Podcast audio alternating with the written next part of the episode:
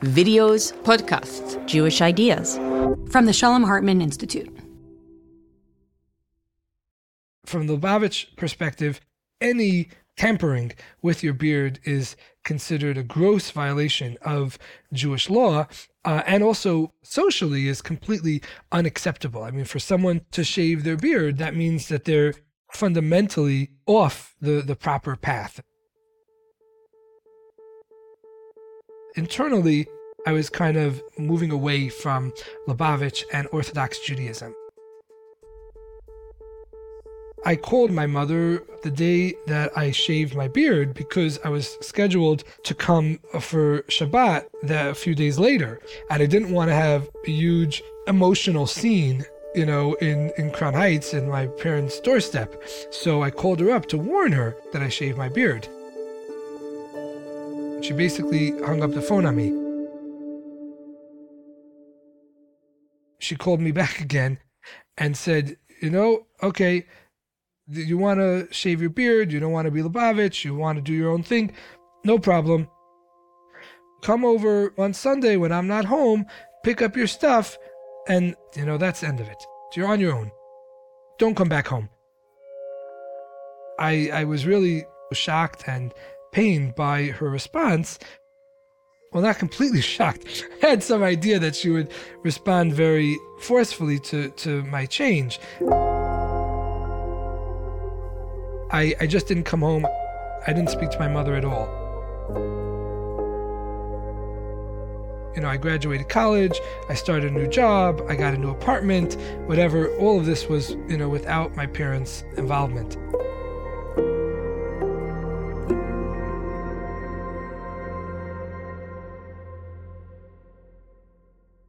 There are lots of things the secular world gets wrong about ultra Orthodox Jews big things and little things. Every time there's an article in the New York Times or a Netflix show about that world, Orthodox people tend to jump on those mistakes. They're not wrong. And Lord knows it's also an issue the other way around. There are plenty of things that Orthodox Jews get wrong about the secular world that den of iniquity and one night stands and anti Semitism. But this is an episode about the one thing that everyone seems to get wrong on both sides of the divide Orthodox Jews believe that it's common, and the secular world also definitely believes that it happens. Even us OTD people tend to believe it, though we should know better. If you need a refresher, OTD means off the derech, off the right path, the orthodox path. This story we all believe it's about the consequences of straying from that path. You know, your family's going to tear their clothes. They're going to sit shiva for you. They're never going to speak your name again. If you're going to call the house, they won't pick up the phone. That's the story. The idea that those who leave Orthodoxy are permanently and completely disowned by their families and their community. The vast majority of the OTD people I know did not experience this. It no longer represents what's actually happening. Why does the story persist? That's the question I want to answer. Because I'm not just here to correct the record on some minor misconception. I want to get at the heart of how we think about these boundaries of Orthodox communities, boundaries that matter to all of us, whether we're inside or out or somewhere in between. That mythology is really useful. That's why it's not going away. I'm Naomi Seidman and this is episode two of Heretic in the House, a podcast from the Shalom Hartman Institute about the stories we tell of Orthodox Judaism and the people who leave it. This episode Shunning.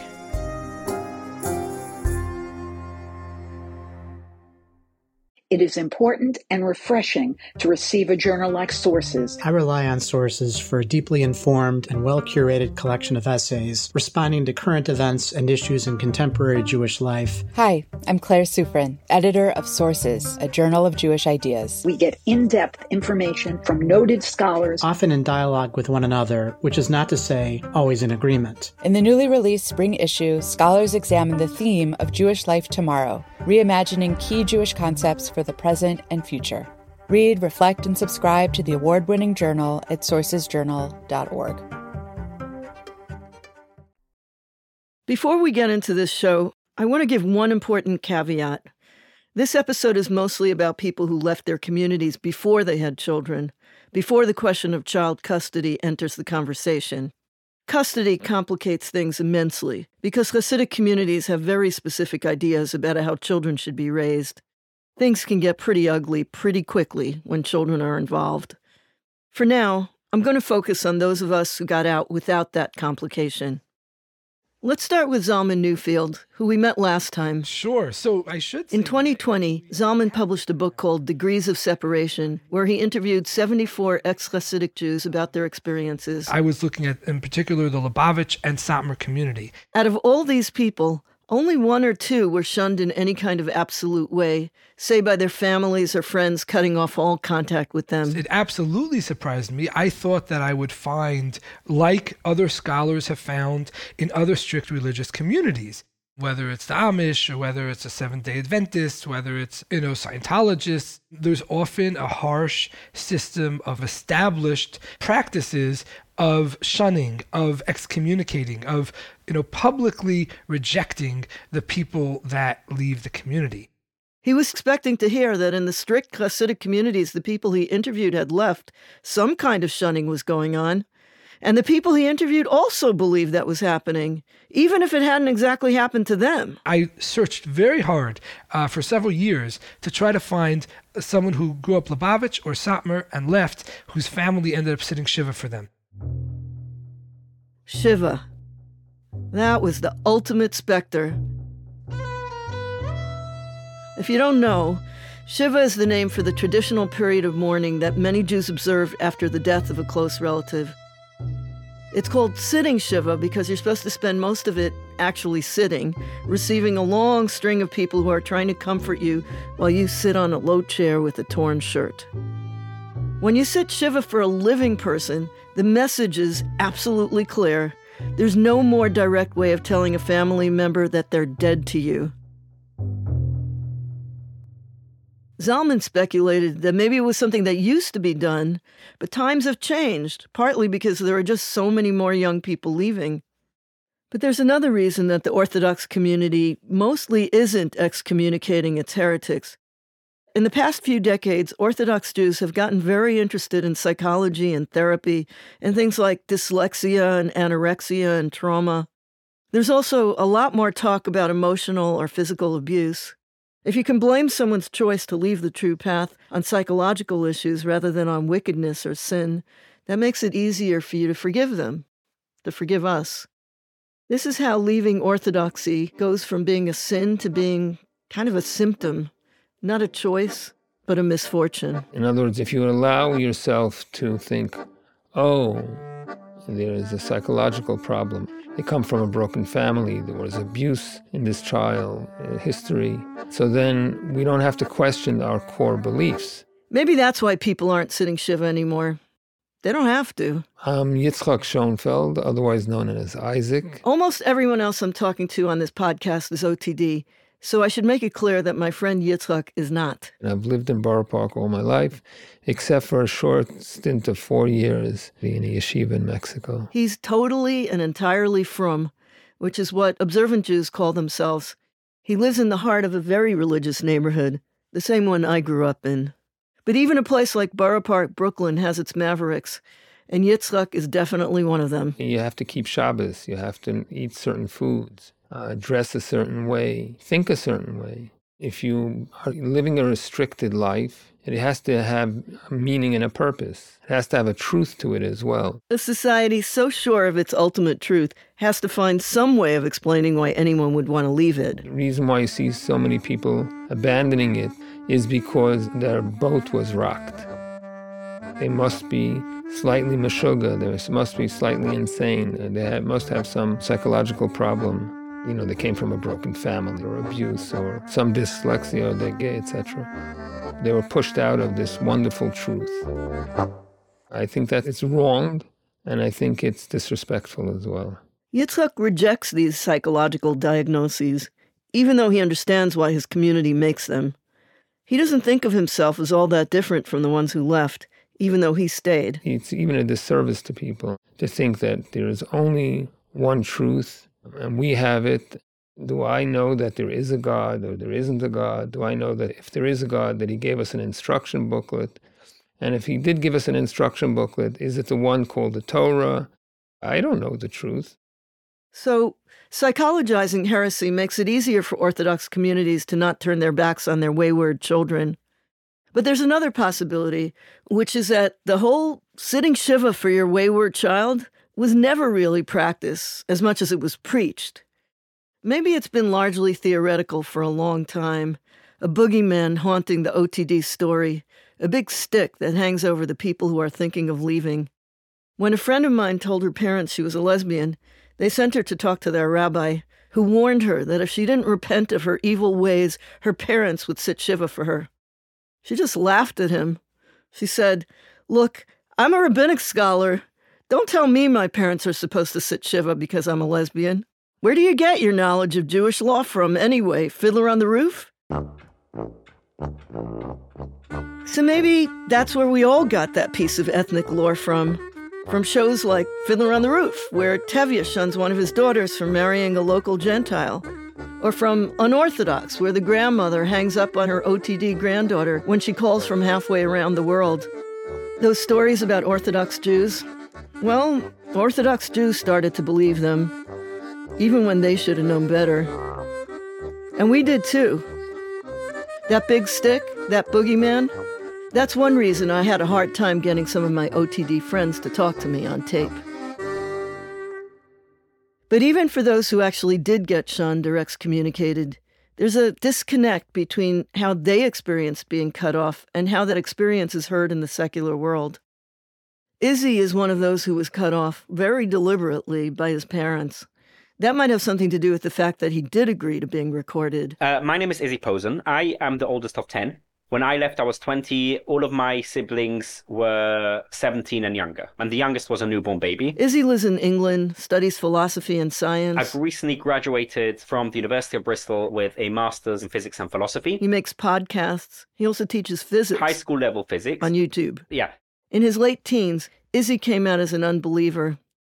His parents had what to say about that. But Izzy stuck to his guns, and not just for personal reasons, but for philosophical ones. It's not because I don't know what I'm doing or, you know, I'm not thinking properly about the Olam Haba, the world to come, and how bad it's going to be in Gehenna, in hell. It's because I've really, really thought about it carefully. I've read, I've researched, I've spoke with people, and I've came to the conclusion that Haredi Judaism is not true. Uh, its belief system is not the right way to think about the world. And that was a big, big threat. I was beloved by my siblings, they looked up to me. Izzy's parents were just terrified that this was the beginning of a chain reaction. In their eyes, if I'm going to have a relationship with my siblings, they're going to be influenced by my heresy. That all of them are going to follow their big brother out the door. So I was cut off from my siblings. And it was incredibly painful. His friends in the secular world were horrified to hear about this. But unlike his secular friends, he gets it. When we make the decision to leave for whatever reason, when we doubt, when we become frei, whatever it is, there are human beings there, our parents, who had, rightly or wrongly, had a very different vision for us, live in a community in which what we are doing brings them a lot of shame, live in a community that all their life has told them that what we are doing is wrong, and think, based on their worldview, that what we are doing is harmful to ourselves. And it is, in a very real sense, what we do usually is harmful to the family, for the family name, for shidduchim of our siblings, and so on. Shidduchim means arranged marriages in a marriage market where your value goes down if there's a stain in your family history. Anyone in your immediate family that left? That's a huge stain.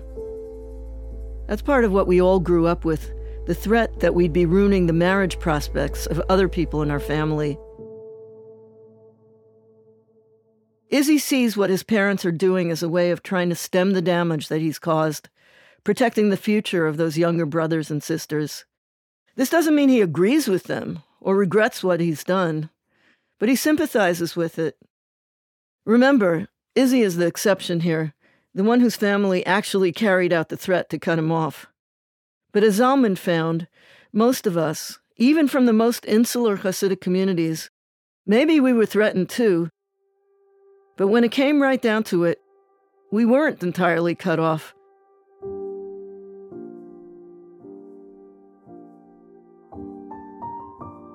After eight months, I decided that, you know, enough is enough. I should try to go back home and um, resume some kind of family relationship.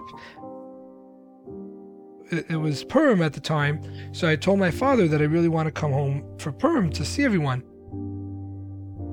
My father suggested that since it's Purim anyway, maybe I should put on a fake beard because people often, you know, little kids, they wear fake beards to dress up as Mordecai or whatever, so it would be within the spirit of the holiday. And I told him, no, I don't want to wear any fake beards. Like, this is who I am, and, and this is how I want to come. He asked my mother about it, and my mother didn't say yes, and she didn't say no. So he said, "Okay, that's that's as good as it's gonna get. You, if you want to come, come." So I did, and my mother, she told me, she's like, "I, I don't, I don't recognize you. I don't, I don't know who you are. This is not my son." I spent a lot of time trying to tell her, no, this is the same son. I haven't changed. I'm not a different person. I'm just not fundamentally a different person. I'm just, they look a little bit different. Nobody sat Shiva for us. Most of us are dealing with an in between sort of situation. We were cut off and then not. Some family members shunned us and some didn't. We could come back for certain occasions, but not others. Or we had to come back home wearing a costume. The details vary from case to case, but there's also something a lot of these in between situations have in common. I want to talk about this in between situation because my suspicion is that people outside our small OTD circles don't even realize it exists. My friend Lauren Stoss has certainly lived it. I grew up in Flatbush, in what I now think of as a yeshivish community, but at the time we would have just said, oh, we're just frum. Lauren is an oncology nurse, and she writes a lot too. I met her at an OTD meetup in Berkeley. And now I am not religious. She reads a lot of books about people who leave fundamentalist religions. And she picked up this term soft shunning. Soft shunning. Yeah. Here's an example that happened to her. You know, I have a cousin who invited me to her wedding. I love her very much. It turns out that right as she got this invitation, Lauren had a big life update of her own. You know, she called me to talk to me about the wedding, and I had just gotten engaged to my wife. And I said, Oh, I'm also engaged. She said, Oh, would you maybe not mention it at the wedding? Because I don't know if people know about it. And I don't really want this to be like your coming out party, my wedding. I don't know anyone who ever had a coming out party. I kind of want one. maybe I should have one now. She didn't shun me. She didn't say, Don't come. I didn't even suggest bringing at the time my fiance. It wasn't a shunning moment, it was a request. And I had to really think about it. What am I going to do? And I said, you know, I'm not going to lie to anyone. I won't get up on a table, I won't announce it, but I'm also not going to lie about my life and what I'm doing. Because I was imagining, and you know this happens, a thousand people coming over to you saying, Nebuch, how old are you? Like, do you want, what are you interested in? What kind of boy do you want? You know, and they mean well. This is coming from a place of love, also a place of nosiness, but a place of love. That's the collectivist culture, right? We have to get everyone married. She would be expected to listen to all that rigmarole and absorb all that pity without saying, actually, I'm not single. I'm engaged to my girlfriend. And I offered to her, I said, Would you prefer it if I just didn't come? I don't want to ruin your wedding. And she said, Yes. Please don't come. Is that a shunning? Well, maybe. Because if she said anything at all about a gay relationship, she would be treating her cousin's wedding like a coming out party, whatever that is. And that would be selfish. That would hurt people shock them, really. That's what I think of when I think of soft shunning. If hard shunning means zero contact with family members, like in Izzy's case, soft shunning means you're connected to your family, but not very often, and under rules of engagement that are pretty strict, even if they're mostly unspoken. It's important to Lauren that we recognize that soft shunning is still shunning because there are so many rules that go along with it. You're welcome to be here, but not really you, not your whole self. There's something else. The soft shun is always shadowed by the hard shun.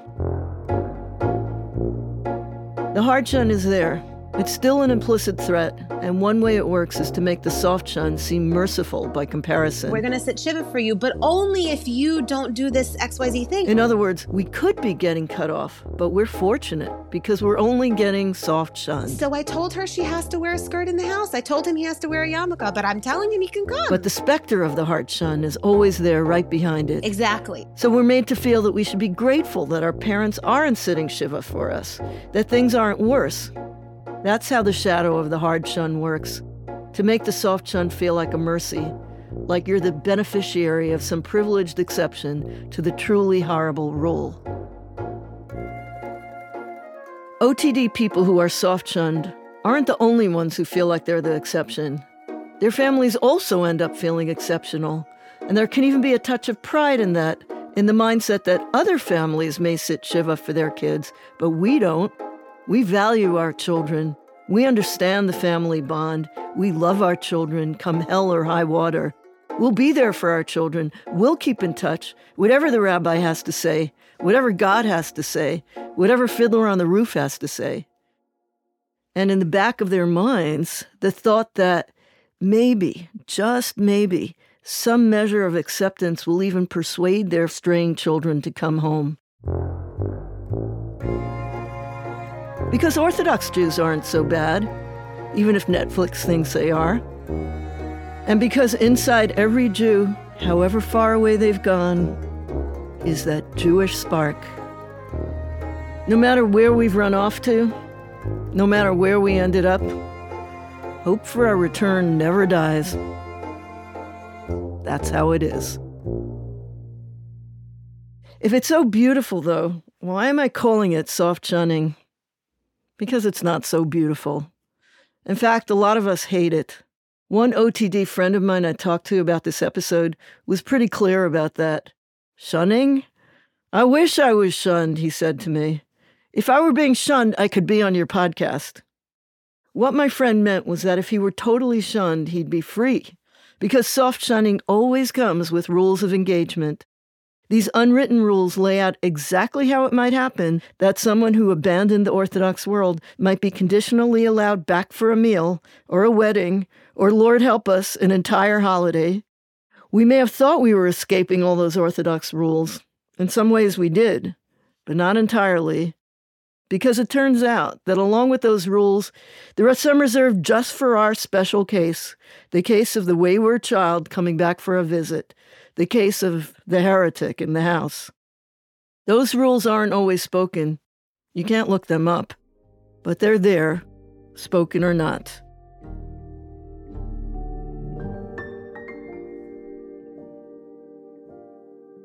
My father asks me, you know, did I put on tefillin today?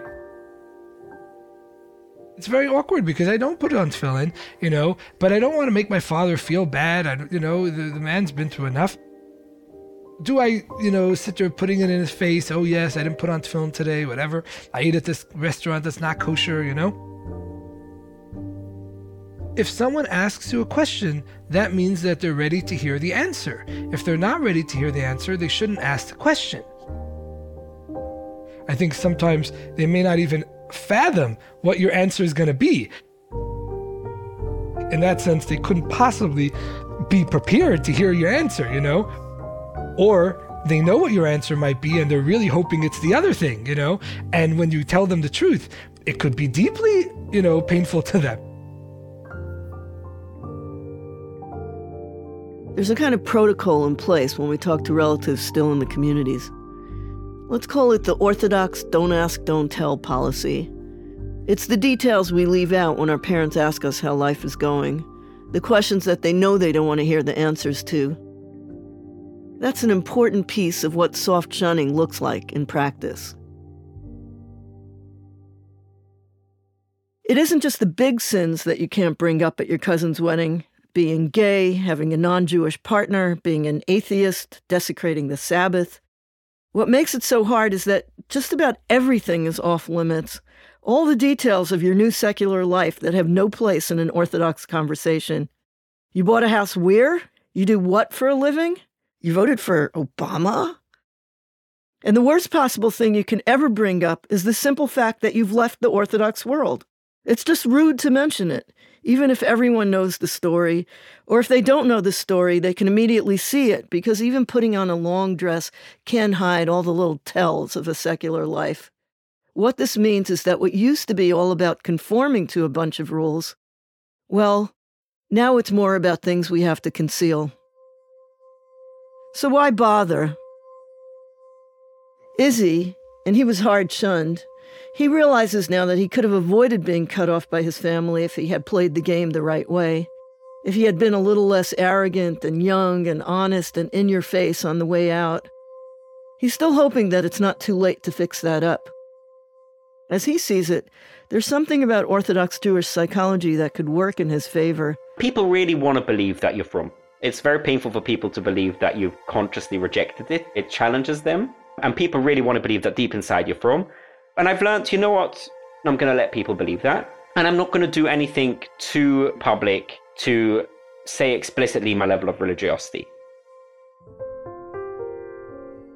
So, soft shunning is a kind of compromise, a kind of equilibrium. And there are plenty of reasons for both OTD people and their Orthodox families to take that path, to avoid the alternative of total rupture. And yet, there are plenty of us who don't feel like it's good enough, who aren't grateful for getting this don't ask, don't tell. The friend I mentioned, who told me that he wished he was shunned, maybe you're thinking, well, if he wishes they were shunning him, why doesn't he just cut them off? Why do we go on, so many of us? Yeah, the idea of being free of the relationship that is painful is almost a fantasy in a situation like this, you know? And it's a little bit easier when the other person does the cutting, so you don't have to feel the guilt of having done it. It's also about who the heroes in the story are and who the villains are. You know, now I have to deal with the reality like, oh, I'm the one who stopped talking to them. Is it us who broke our parents' hearts, who selfishly gave up a life of meaning to chase the empty vanities of this world? Or is it them, those old world patriarchs threatening us with excommunication unable to give us the freedoms we deserve? Behind those rules about how you present at your cousin's wedding, there's a mighty battle being waged. Not about who's right and who's wrong, those old categories, but who's loving and who's hateful. About what family means and what love means and who really has it and who really feels it. Maybe that's why we do it pick up the phone, get on a plane, to show that we're the good guys in the story and that's why they open that door or pick us up at the airport to show that they are. We didn't become the thing that they said we would be selfish, right? We are still involved in family. Family still matters. Community still matters to me, blah, blah, blah. But does it have to be blah, blah, blah? Do we have to take what we get now that we're OTD? If we couldn't accept it when we were still religious? Cut the cord that's choking you, right? That's an expression that I think of a lot. Many of us think about a lot. Some of us have managed to cut that cord, but lots of us haven't. And what does it look like anyway? You don't go to the wedding, and for a year or two, maybe there's no contact. It's fine, it's great. But then someone picks up the phone, and the next thing you know, you're in the middle of it again. The middle of this in between situation where you just keep going because, as Lauren said, blah, blah, blah.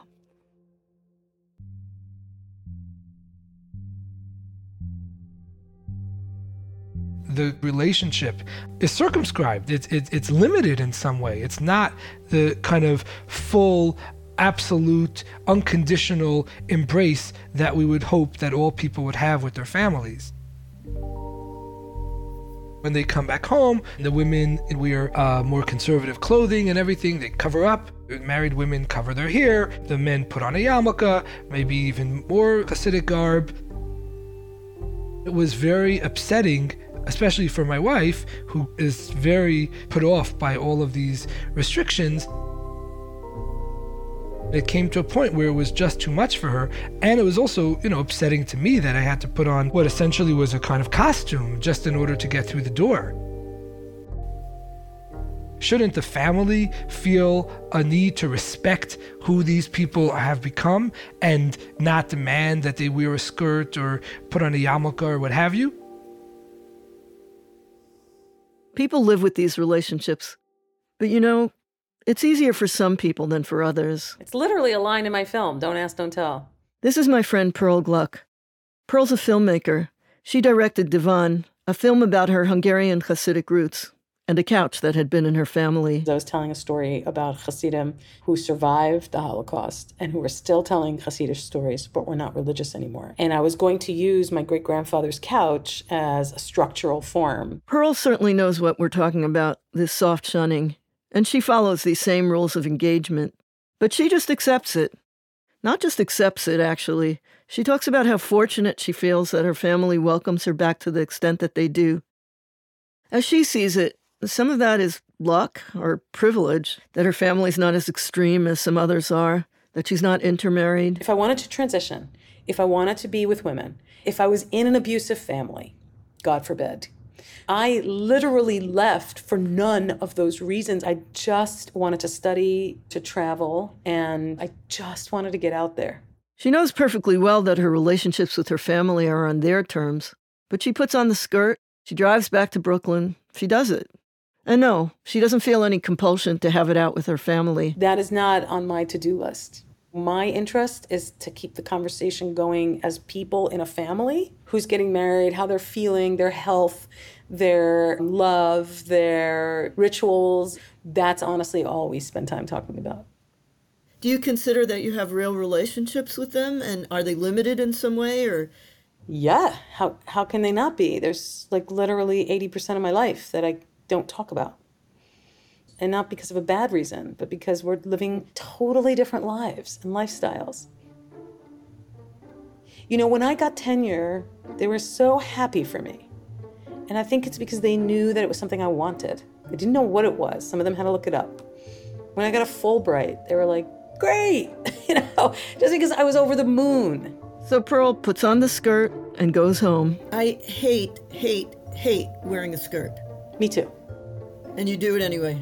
I don't hate wearing a skirt as much as I hate wearing stockings. I hate stockings. And we've come to a point in my family where I don't wear it in the summer. And no one says anything anymore. They're cool. And, and, and, and I'm cool because I'm not wearing stockings. She understands why all this stuff enrages me, but it just doesn't enrage her. She accepts these limitations. Do you ever have a real conversation with any one of these people? I'm going to Does repeat it ever what I said get before. real? Yes. What do you mean real? Of course it's real. I'm sitting with my niece or my nephew or my father or my brothers or their wives, and I'm talking to them. What's not real about it? I'm not not being real. you say something me. real about your life because I feel like I never Everything, everything, and they know not to ask certain things if they don't want the answer. They have taken questions back. Hmm. No, I'm I'm real, but I'm also really conscious of not hurting them. So there's certain things I choose, I choose not to talk about. Why does she put up with it? Maybe it's the filmmaker in her, the ethnographer, doing her field work.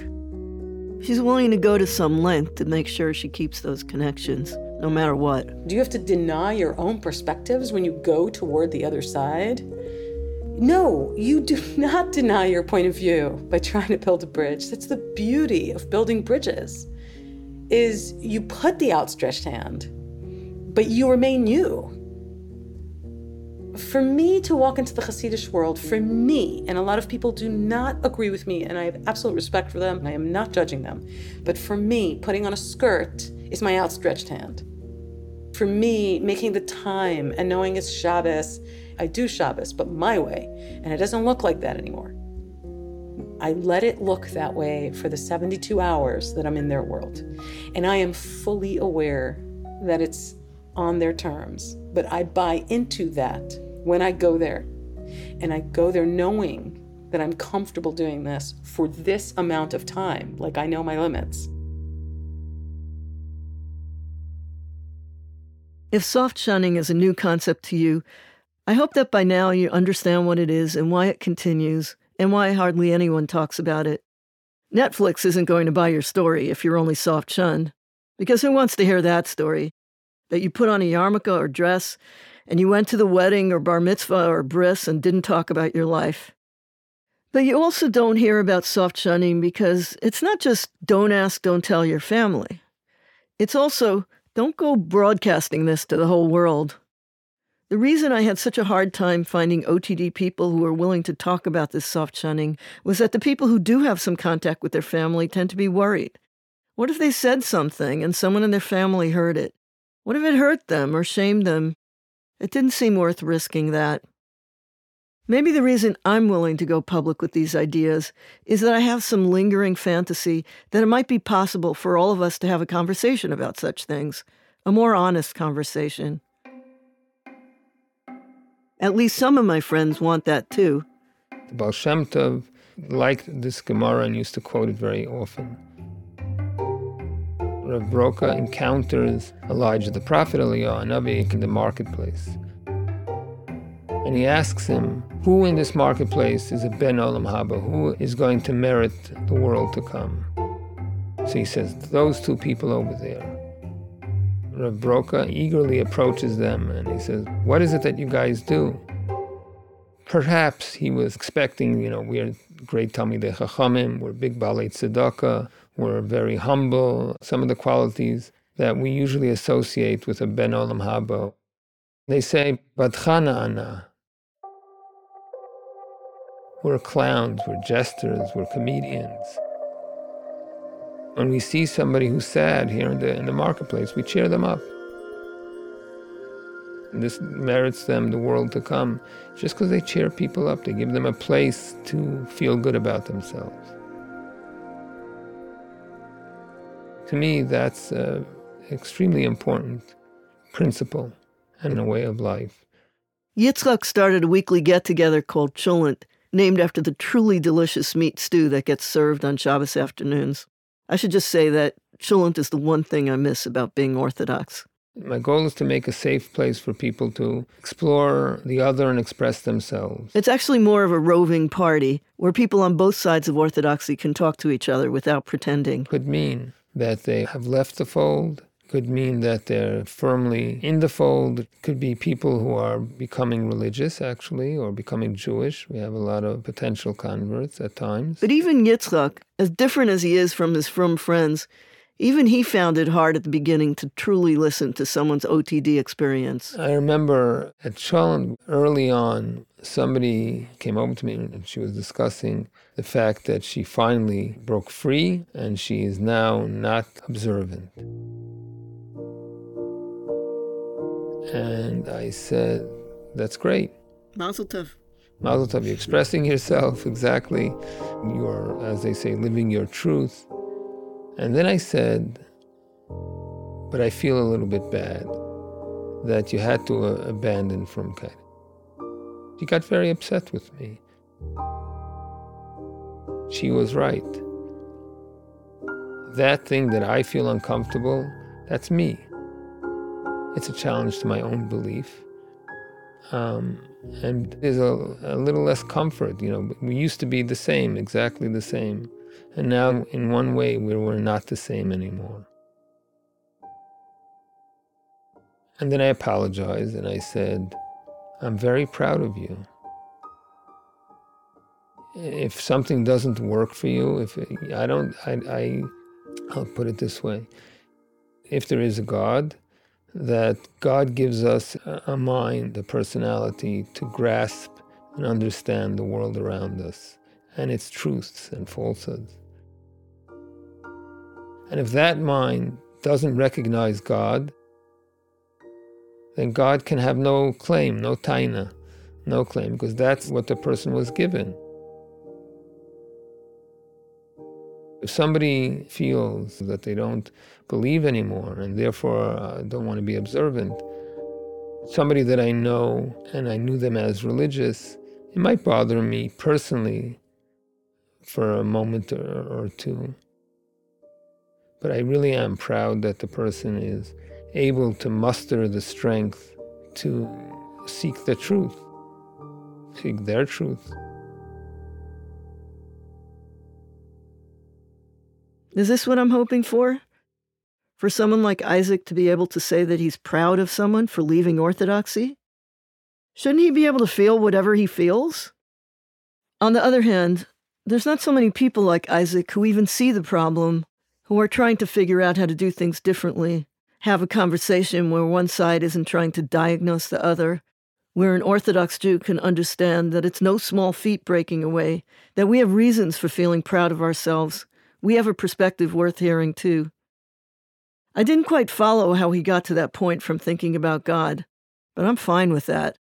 I can stand to listen to a little God talk from Isaac if he's willing to listen to someone who's just gone OTD talk about what it means to her. That doesn't sound like a lot, I'm aware, but it is. It's progress. Everyone bends, maybe slowly, maybe not all at once, but eventually. I told my parents, we love you. We want to be a part of this family. We want to continue to see you, but we, we can't do it like this. We just can't. I mean, you're putting up too many restrictions. My mother said, Well, you know, does Jenny, my wife, does she want to come in a mini skirt? I mean, what do you think we're going to have over here? You know, we're going to have total uh, total chaos. I said no. Obviously, she'll be respectful, but maybe she'll wear pants. Maybe she'll wear a skirt.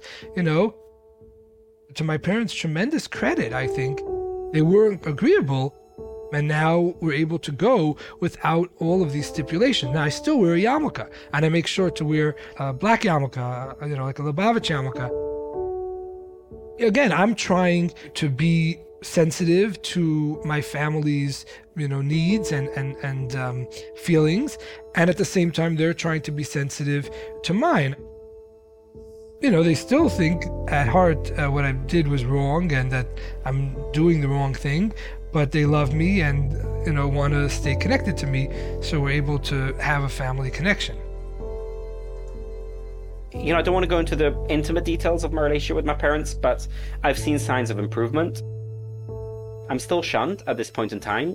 I, I don't have access to my siblings, but uh, I can see things improving with time.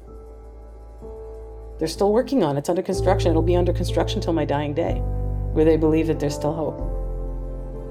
And to me, that's a sign of love. Shunning. That would be a way of giving up hope. But maybe, on the other hand, it would also be an odd kind of acceptance that this is who we are, who we really are.